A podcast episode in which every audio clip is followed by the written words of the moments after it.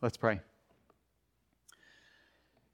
God, as we come today, we have so much to be thankful for. We thank you for a, a wonderful week serving and planting seeds in kids and families. God, we thank you for uh, the way that you protected our Summer Kids Club. Uh, Lord, we thank you for the fellowship that we got to have inside our church and in our town and community with our barbecue fest. God, we thank you that these are little tastes of the kingdom, that one day at the great wedding feast of the Lamb, we will be, uh, we will be doing this in complete joy and fullness. God, I pray that you would help us um, to see these opportunities to love our neighbors uh, to, to include them in our fellowship and point them to our Savior. I pray, Lord, that the seeds that we planted this week would grow. We know that there are many things in life we can teach, but we cannot raise the dead. And so, for the seeds to, be, to grow, you will have to do it.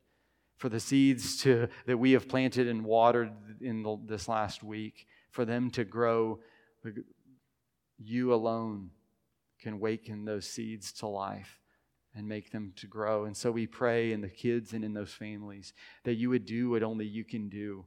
Help us to work and then rest in the rhythms that you've given your disciples, where we know, well, we've done what we can. And now we wait to see what God makes grow from that. God, we, I pray this morning for those in our church that come this morning afraid. I don't know what, their, what all of the fears are, but the fear of the future, fear of the di- fear of the diagnosis, fear of the treatment, fear of the, the coming bills. God, I know that there are some today that are afraid for their marriages or for their children or for their grandchildren. Those that live in anxiety moment by moment, not knowing how is this going to be taken care of. And so I pray this morning for those that are here and afraid. God, that you would show yourself to be their rock and their redeemer, that you would show them that you, the God Most High, care about them and are going to continue to care for them. I pray that the solution to their fear and anxiety would be a deeper knowledge of you as their rock. God, I pray for those who come here today with um, shame and guilt this morning those who come this morning with great regret over the last day, the last week, or years past, bearing burdens of failures and of sin and of temptation. And they bring those today and they just kind of weigh on their hearts. I pray that today, in the songs that we sing and in the words that are read and preached, that they would hear that their sins, that though they are as scarlet, can be white as snow and they don't have to continue bearing the shame and guilt of the past. God, we pray for our sister churches in the area. I pray specifically for the churches down in Greene County today, Roodhouse and Whitehall. We, I pray that today you would be worshiped in spirit and in truth. I pray that the gospel that is, that is the. Um, it is the power of salvation and it is the power to grow to be like Jesus. I pray that it would be declared clearly I pray that the people would grow in the church, in our sister churches to the south. I pray that they would be strengthened through the gospel, that they would grow in the grace and knowledge of Jesus, their Savior, so that all of those who live in this area would get the chance to hear and respond to the true gospel of Jesus. Not morals, not laws, not behavior modification, not how to improve their lives, but that they would hear the lesson of how to gain eternal life and life to the full. They would get to know that the gospel is an invitation to joy. I pray that for all of our neighbors. I pray for all of those who live here in Manchester and in the towns around us, the counties that are around us. God, I pray that today in our service, that we would grow in the grace and knowledge of Jesus, that we would know the one thing above all that the Bible points us to is Jesus Christ crucified and risen again and coming again for us. I pray all these things in Jesus' name. Amen. 15 years ago, my wife and I we were in Texas and we come across this restaurant that I've never heard of before. Their sign is blue and white. And Emma was like, Oh, Culver's. Yeah, I know Culver's. And I was like, What? I have never in my life seen a Culver's. Uh, And so we go there in Austin to Culver's, and I was like, where has this been my whole life? This is the best fast food burger I have ever had.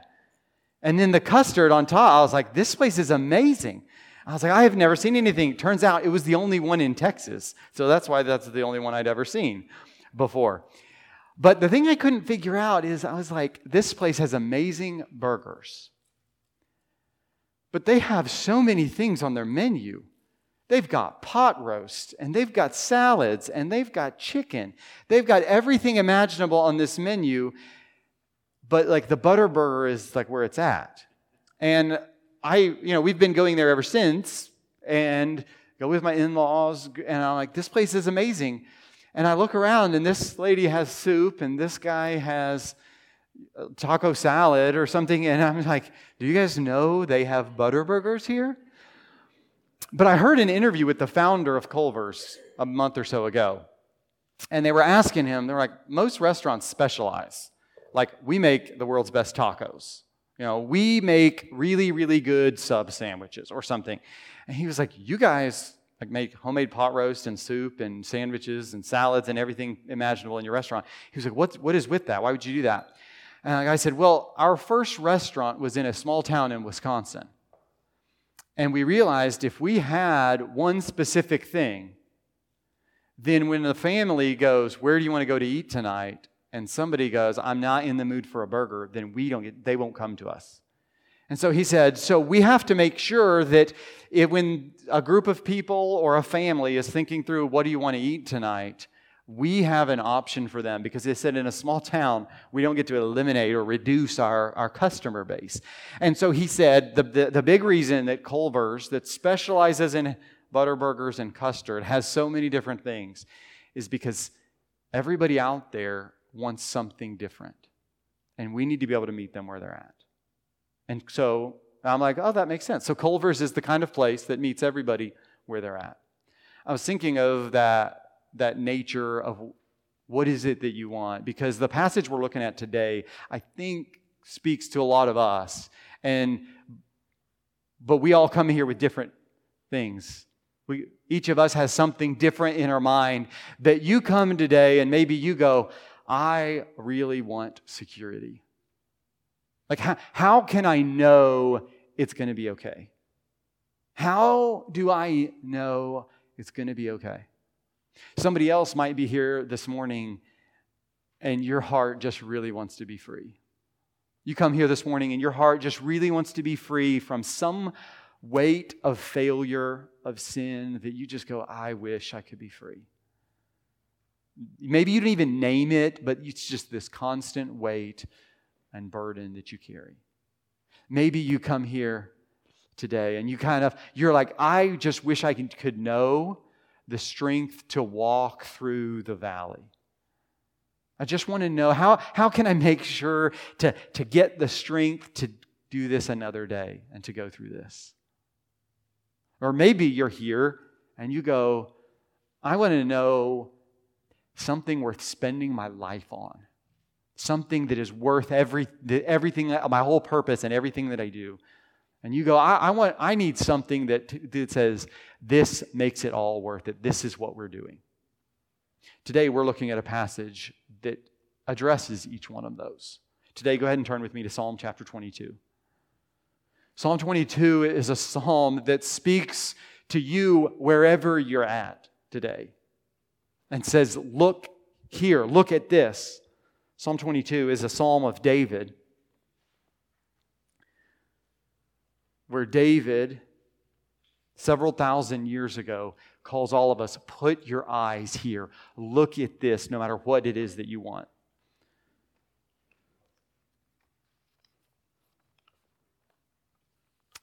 Psalm chapter 22, beginning in verse 1. For the director of music, to the tune of the doe of the morning, a psalm of David.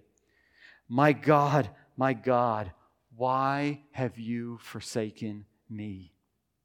Why are you so far from saving me, so far from my cries of anguish? My God, I cry out by day, but you do not answer. By night, I find no rest. Yet you are enthroned as the Holy One. You are the one Israel praises. In you our ancestors put their trust. They trusted, and you delivered them. To you they cried and were saved. In you they trusted and were not put to shame. But I am a worm and not a man, scorned by everyone, despised by the people. All who see me mock me. They hurl insults, shaking their heads. He trusts in the Lord, they say. Let the Lord rescue him. Let him deliver him, since he delights in him. Let's pray. God, as we open your word here today, all of us come with our own questions, our own desires, our own needs. I pray that you would direct all of our eyes to the one answer to our questions. In Jesus' name, amen. Psalm 22 is David's song. And if you, in those first verses, you're hearing echoes of Jesus on the cross, it's because this is the most frequently quoted song in the New Testament. Matthew and Luke explain Jesus' death on the cross using these words because Jesus spoke these words from the cross. There even these very first words My God, my God, why have you forsaken me? There's a reason this is familiar. It's because this is the quoted song of Jesus from the cross. And so we kind of go, what, what, what is this? What is Psalm 22? It's a little different than some of the other Psalms that we've been walking through. It feels a little bit familiar. But you might write this in your notes. Acts chapter 3, verse 20 tells us that David is a prophet. We usually think of David the king, we even you think of David as the worship leader who writes songs, but Acts chapter 3 verse 20 says that David was a prophet and that his words were often pointing us and uh, specifically in Acts chapter 3 Stephen says that David was prophesying about Jesus. So as we read this and we hear this on the lips of Jesus and we think through what is going on here, this is where David is David is a prophet, and what he's calling you and I to do in this psalm today is to look at God's victory in the Savior's suffering. David, thousands of years before Jesus' life, death, and resurrection, thousands of years before us, calls to us today and says, Wherever you are and whatever it is you're looking for security, freedom, strength, mission, purpose in life, whatever it is, David says, look at God's victory in the Savior's suffering. So, what I want to show you today is I want to show you four things to find in God's victory. This psalm it's laid out from David the prophet, pointing us to the Savior, gives us four ways, four things to find victory in, or find in God's victory. First, look to God's victory in the Savior for freedom from guilt and shame. Look for freedom from guilt. Look for freedom from guilt and shame here. This psalm has three sections to it.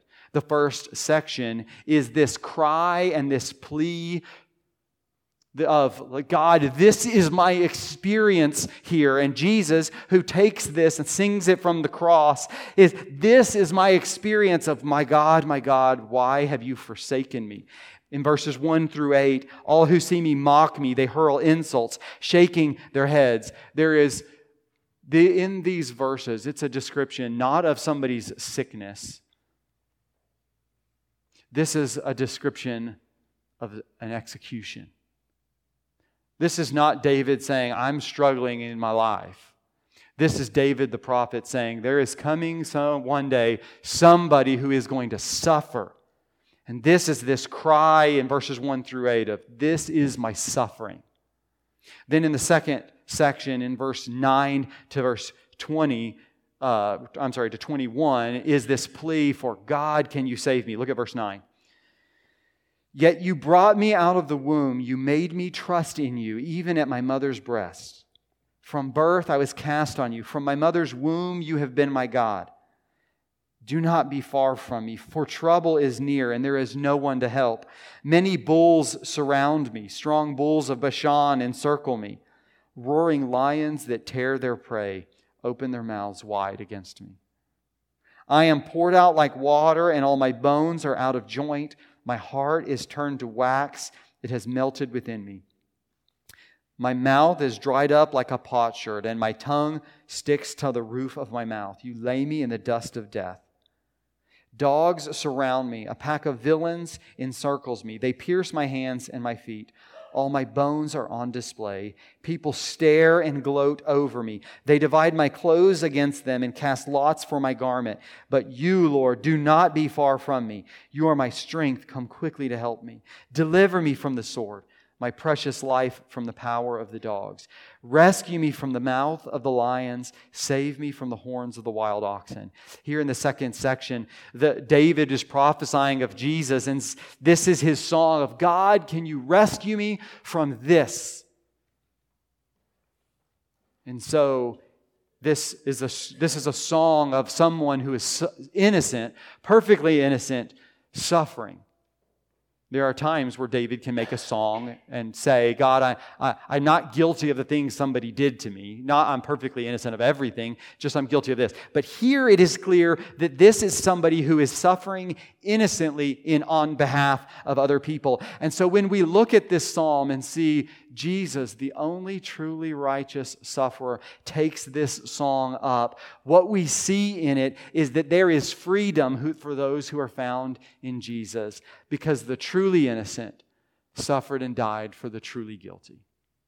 And so if you're here today and there's some some maybe it's a, a sin that nags at you or maybe it's just a weight of how could I have done that?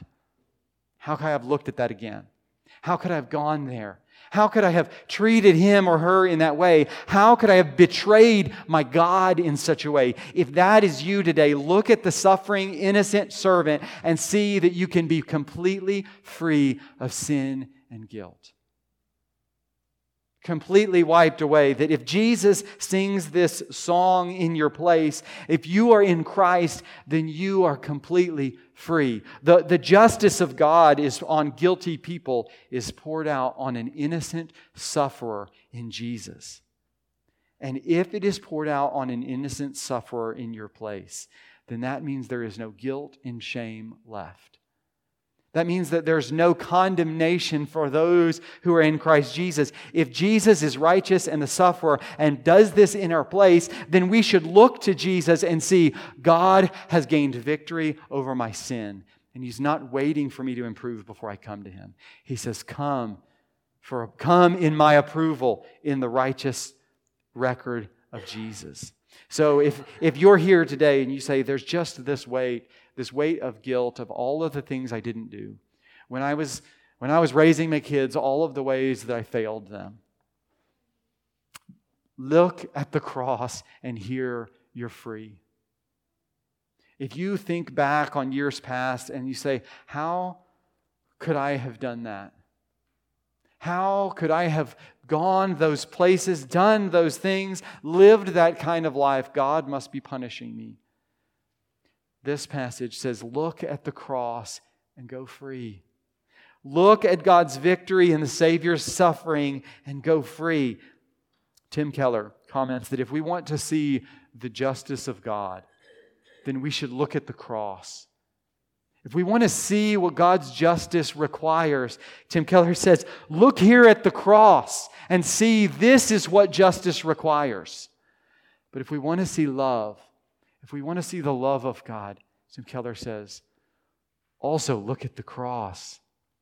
If you want to know what, what the justice of God looks like, it looks like sinners suffering for their sin. But if you want to see what love looks like, it looks like God suffering for sinners on the cross. And so this passage calls to you and I today and says, Look at the cross and go free today.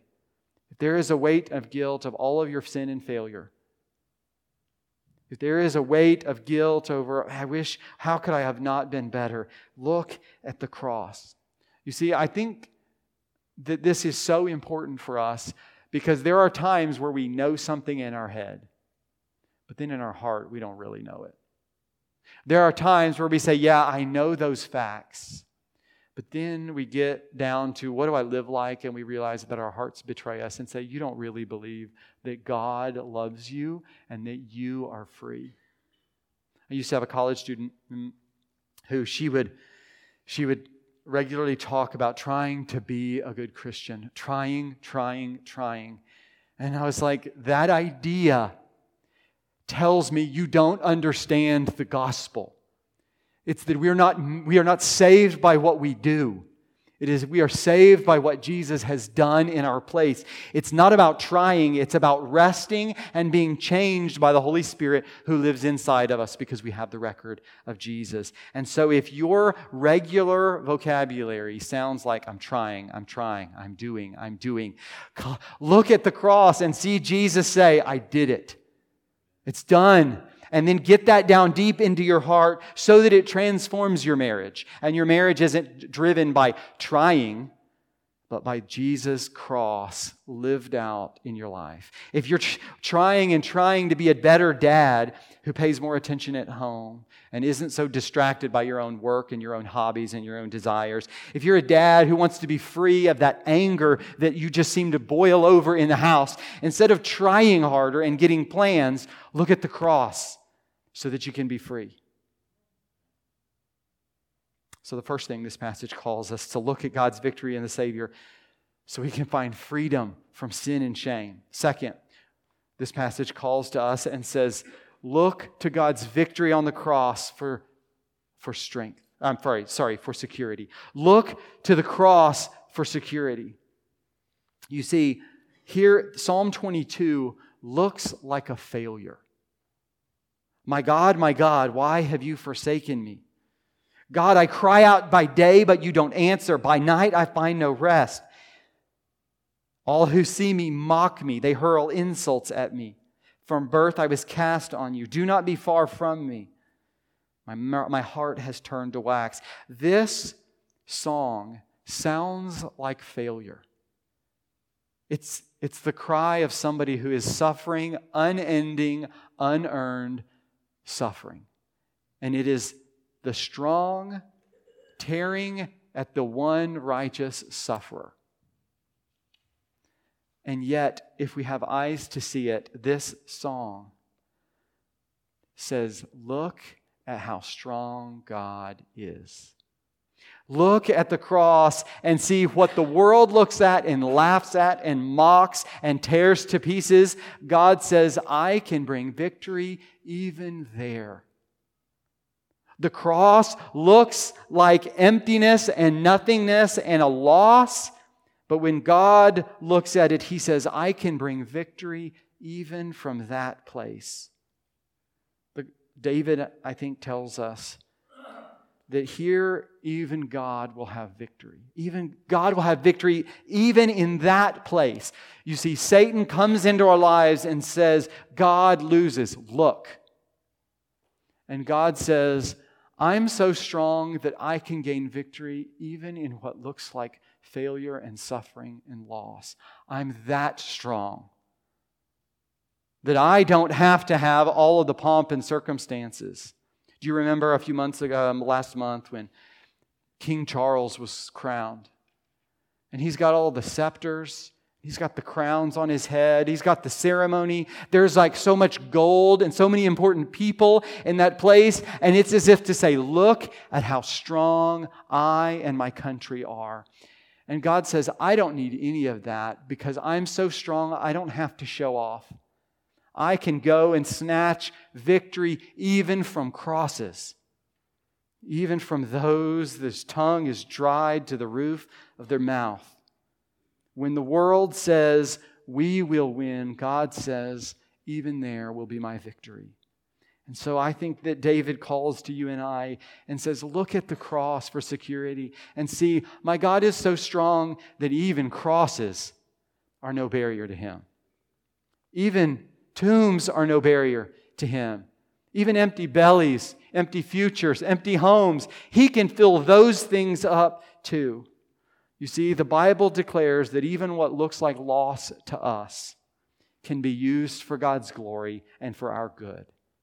And so David says, Look at the cross for security so that whatever road you walk down right now, you can say, God is so strong, he can even work here. Empty homes, empty wombs, empty jobs, dead ends, sicknesses, hospital rooms, uncertain future, estrangement. God is so powerful, he can even use this place for his glory and my good. And I know it because I see it at the cross, David calls to us. John Frame, kind of commenting about this idea, once said, So also in our own time, the most powerful work of God, the gathering of people out of Satan's clutches into Christ's kingdom, is accomplished not through warfare or politics, not through the influence of money or fame, but through the foolishness of what was preached through the cross. It is important for us to recognize that God's sovereign, controlling power not only appears not only in spectacular displays like the miracles of Jesus, but also in events in which people perceive him as weak. We would love the miracles and the importance.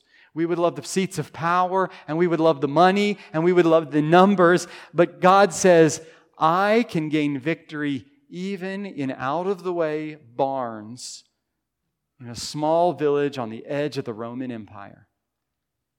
I can gain glory on hilltops outside of the, the temple. I can gain glory on the ends of the earth through the cross.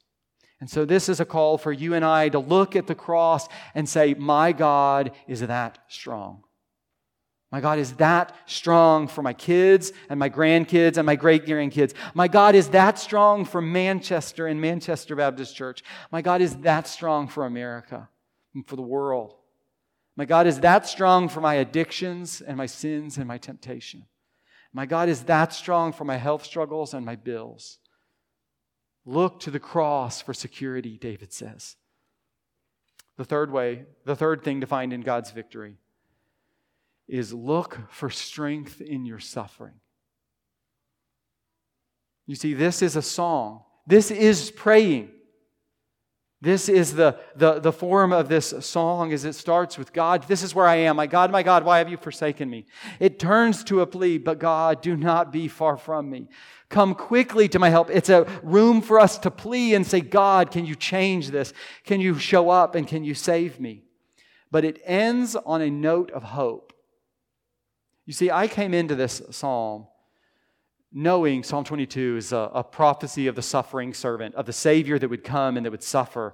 And I knew it, I would be studying it on the week of Summer Kids Club. So I was like, I'm not going to have some of the time I might have to, to dig in. But I neglected to pay attention until this week to the fact that verses 22 to 31 is David, and through David, Jesus, saying, I will this is what's going to happen. Notice all of the uses of the word will. I will declare your name to my people. In the assembly, I will praise you. You who fear the Lord, praise him. All you descendants of Jacob, honor him. Revere him, all you descendants of Israel. For he has not despised or scorned the suffering of the afflicted one. He has not hidden his face from him, but has listened to his cry for help. From you comes the theme of my praise in the great assembly. Before those who fear you, I will fulfill my vows. The poor will eat and be satisfied. Those who seek the Lord will praise him. May your hearts live forever. Verse 27 All the ends of the earth will remember and turn to the Lord, and all the families of the nations will bow down before him. For dominion belongs to the Lord, and he rules over the nations. All the rich of the earth will feast and worship. All who go down to the dust will kneel before him, those who cannot keep themselves alive. Posterity will serve him. Future generations will be told about the Lord. They will proclaim his righteousness, declaring to a people yet unborn, He has done it. This song that, that shows us a sufferer in our place gives us a model in our own suffering to say, We are welcome to say, My God, my God, why did you forsake me in this hospital room? At this graveside, God, in this relationship, God, in this failure, God, why did you forget me? But then turn, it gives us a call to then turn it into a plea and say, God, But I'm not turning away from you. I'm still calling to you to help me. God, will you, will you give me strength for this? Will you give me deliverance for this? But then to also turn in confident hope and say, God, I trust that one day nations will praise you. God, I trust that one day, whether I'm the rich or the poor, whether I'm the one that can't keep himself alive, one day we will declare the Lord has done it. The David teaches us to pray in this way, this experience and this plea, ending on this note of confident hope. It's an invitation to you and I to pray in this way. But what I want you to I want you to notice a detail about this is that this psalm seems to be the one that was on Jesus' heart on the cross. The very first line, My God, my God, why have you forsaken me? Jesus quoted from the cross. And then throughout the song, Jesus quotes it while he is suffering. And so it seems that Jesus is singing the whole thing while he hangs on the cross, ending on the line, He has done it, with Jesus' final cry being, It is finished. Jesus is singing this song from beginning to end with this experience and then plea and this hope. It's done. God did it. And so you and I get to look to the cross for strength in our own suffering, an invitation to pray this way. And then we get to look at Jesus and see that Jesus has walked this road in our place, sung the song in our place, and now walks alongside us, giving us the strength to walk it after him.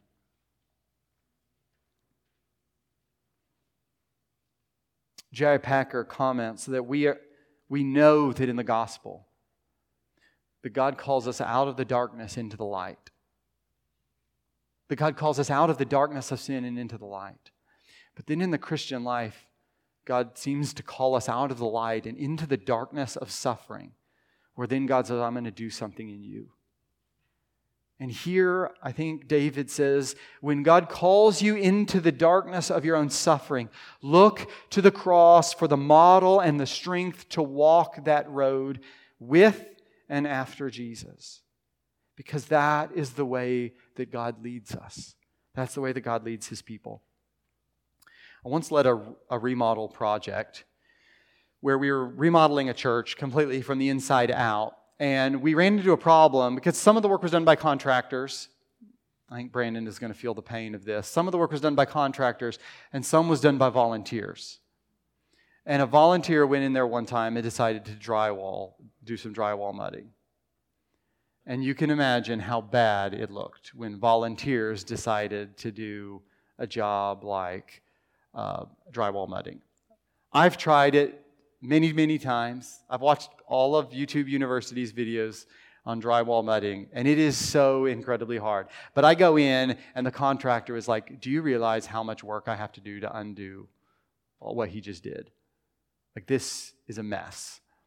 But we found another man who was actually a drywall mudding wizard.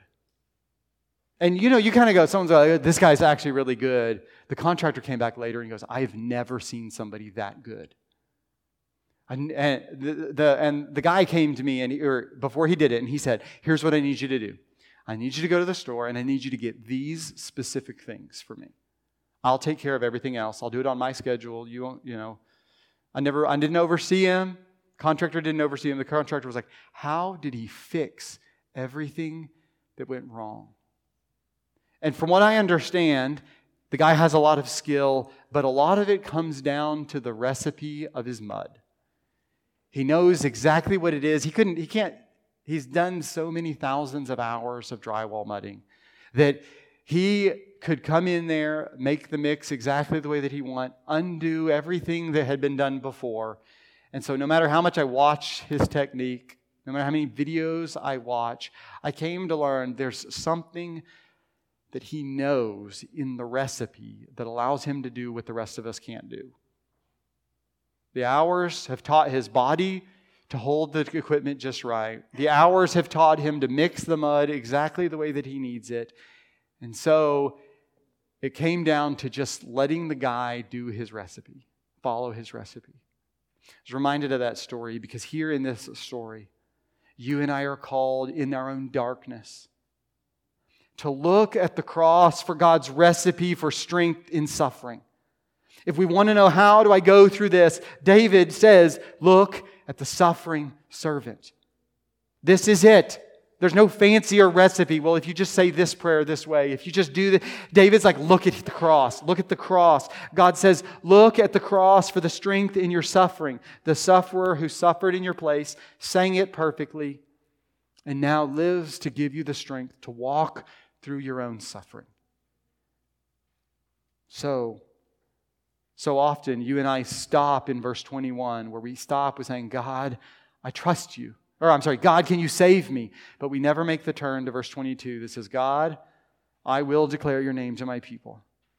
God, we will declare your righteousness because you've done it.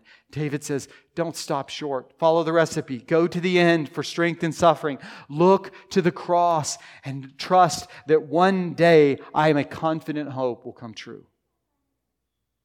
So David says, look to the cross for strength in suffering. And the final way, the final thing to find in God's victory here is look for mission and purpose.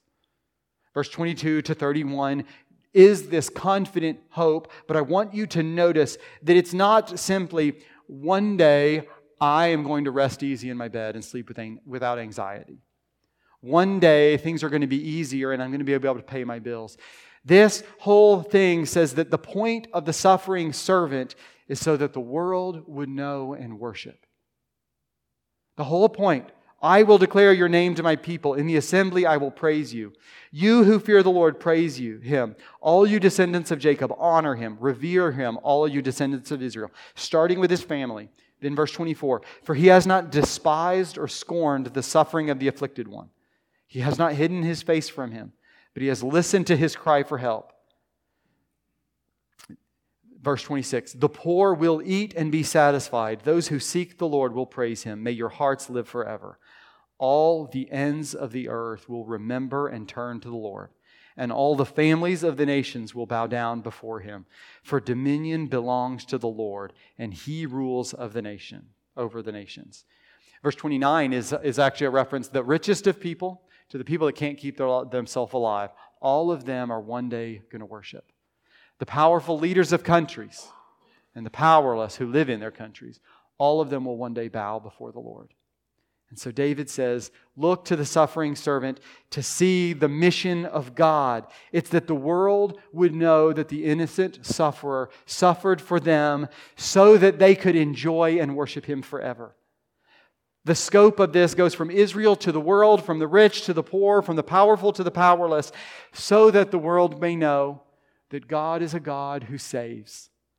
A king who doesn't lord it over the people, saying, Look at me, give me my stuff, who says, I am so powerful, I will use my power to bless and to save. And this becomes the mission of God's people if we are willing to look at the cross. It becomes the mission in our families is not to raise healthy and well adjusted children who have good marriages and have good jobs and they don't go into debt and they don't end up in jail. It's that we may have kids who know the Lord is righteous and kind to the wicked and saves those who are far from him and will chase them down someday when they need it. It's to make sure that we have homes that declare this so that the other people, kids who grew up in Manchester, can know that there is a God in Manchester who saves and loves. There's a kid who came by last night, asked somebody at the cookout, and they're like, How much does it cost? Because everything in our world costs something. And yet we're trying to live lives in Manchester that says the rich and the poor can be included in the feast of God. You are welcome to come and eat from this feast you are, you're welcome to come to the God who saves, so that when a high school girl writes the church or, or asks somebody in our church, I'm sorry, and says, Why do you why do you guys do those things? Why do you give things away? It's because everything we have has been given to us, and we will proclaim his righteousness to a people not yet born. By the mercy of God, our church will continue to do that. I am continually struck by the fact that I'm just another pastor in a hundred and 91 years of history here. And that's not a small thing because so many churches in our community were started after us and have closed before us. There's no given that, well, if we just get the technique right, our church will continue. But by the grace of God, for until Jesus comes back, our mission is to declare to the world, look at the cross and see what God is like. You can see his justice and you can see his love. And you can see that you are included. Come and buy and eat food that you can't pay for. Come and drink cups that you couldn't buy. Look at the cross and you can see the love and mercy of God. That's the, really the story of the Bible. Genesis chapter 12, God tells Abraham, I'm going to bless all the nations through your family. In Matthew 28, Jesus says, Go and make disciples of all nations. And then in Revelation chapter 5, God says, At that day, people from every nation, tribe, and tongue will come and worship and eat and have their tears wiped away. The story of the Bible is the mission that the world look and see that God, who is just, is also a God of great love. It's for kids, it's for adults, it's for people that get arrested and go to jail. It's for those who have wasted their lives and wasted their talents. It's for those that have gotten all the things right on the outside but are but are burned up on the inside with pride and anger and judgmentalism. The gospel is for all of us. The mission of God is that the whole world would hear and look at the cross in that way. So our mission is clear and secure. We don't have to make up what should our church be about? It should be about pointing people to the cross so that the world worships with us. It's about pointing our kids to the cross so that they worship with us. It's pointing those who have no hope to the cross so that they can worship with us. So, this passage calls you and I, all of us, to look at the cross and look at the cross and keep looking at the cross. But maybe you're struggling right now, struggling in one of these ways. You struggle to believe that you're actually free. You struggle right now because you're so weak in your suffering and you say, How can I be secure and strong? You say, God, where is the good news for me? The good news of this passage and of the whole Bible is that this is not just a song for you to sing. It's a song for you to see. Jesus has already sung this in your place. If you are weak in suffering, look to Jesus for his record. If you're ashamed of the past, look to Jesus for the identity of the perfect Son. If you need hope and strength, then look to Jesus who gives his Spirit to you and sings over you. God has done it. If you have repented of your sin today and trusted in Jesus only to save you, then look again to Jesus and be reminded that you're free. If you have not repented of your sin and trusted in Jesus, committed to following him as king, then let me ask you today to look to Jesus. you maybe you feel the weight. Maybe you feel the weight of your sin. And you feel guilty before God. The Bible calls that conviction. It says your heart is declaring to you the wages of sin is death. How, and, you're, but the, and the Bible says that that death includes physical death in this life and eternal death in hell forever after this. The, but instead of leaving us with condemnation, the Bible tells you, the Bible tells you that tells us to look at Jesus, who lived the life that we should live, died the death that we should die, and was raised to life, to offer to anyone who repents of sin and trusts in Jesus. Commits to following him as Savior and Lord. Says you can be free, you can have an eternal destiny, you can be born again, was what Jesus calls it. You can have eternal life. If you today want or need to do that, you feel the weight of that, come and grab me. Grab me while we sing at the end of the service. Grab me in the hallway. Grab somebody that you know and trust that brought you here today and say, I want this. I want to be found in Jesus. So this passage calls to us and says, Look, look at God's victory in the Savior's suffering. Look to it for freedom. Look to it for strength. Look to it for security. Look to it for mission. I want you to imagine what changes in your, in your parenting or grandparenting when you look to the cross and you realize the job is actually a lot bigger than raising well adjusted kids, grandkids, and great grandkids. It's actually a job beyond me. Imagine what changes when you begin to look at the cross and measure. The measure of your life becomes pointing your family to the cross. That's a different goal than your in laws have. It's a different goal than your neighbors have. That's a different goal than the people at school has, but it's a freeing goal because it says, God, you're going to have to do what only you can do, and I'm going to join you in pointing my kids to the cross. Imagine what changes for those today that need strength when you realize that God is so strong, He can, bring, he can make a victory out of crucifixions and tombs. Imagine those of you today who need to hear somebody declare freedom and forgiveness. The world doesn't declare freedom and forgiveness. The world says, Can you believe you ever did that? Go away and don't ever come back. But the gospel says, Welcome, sinners.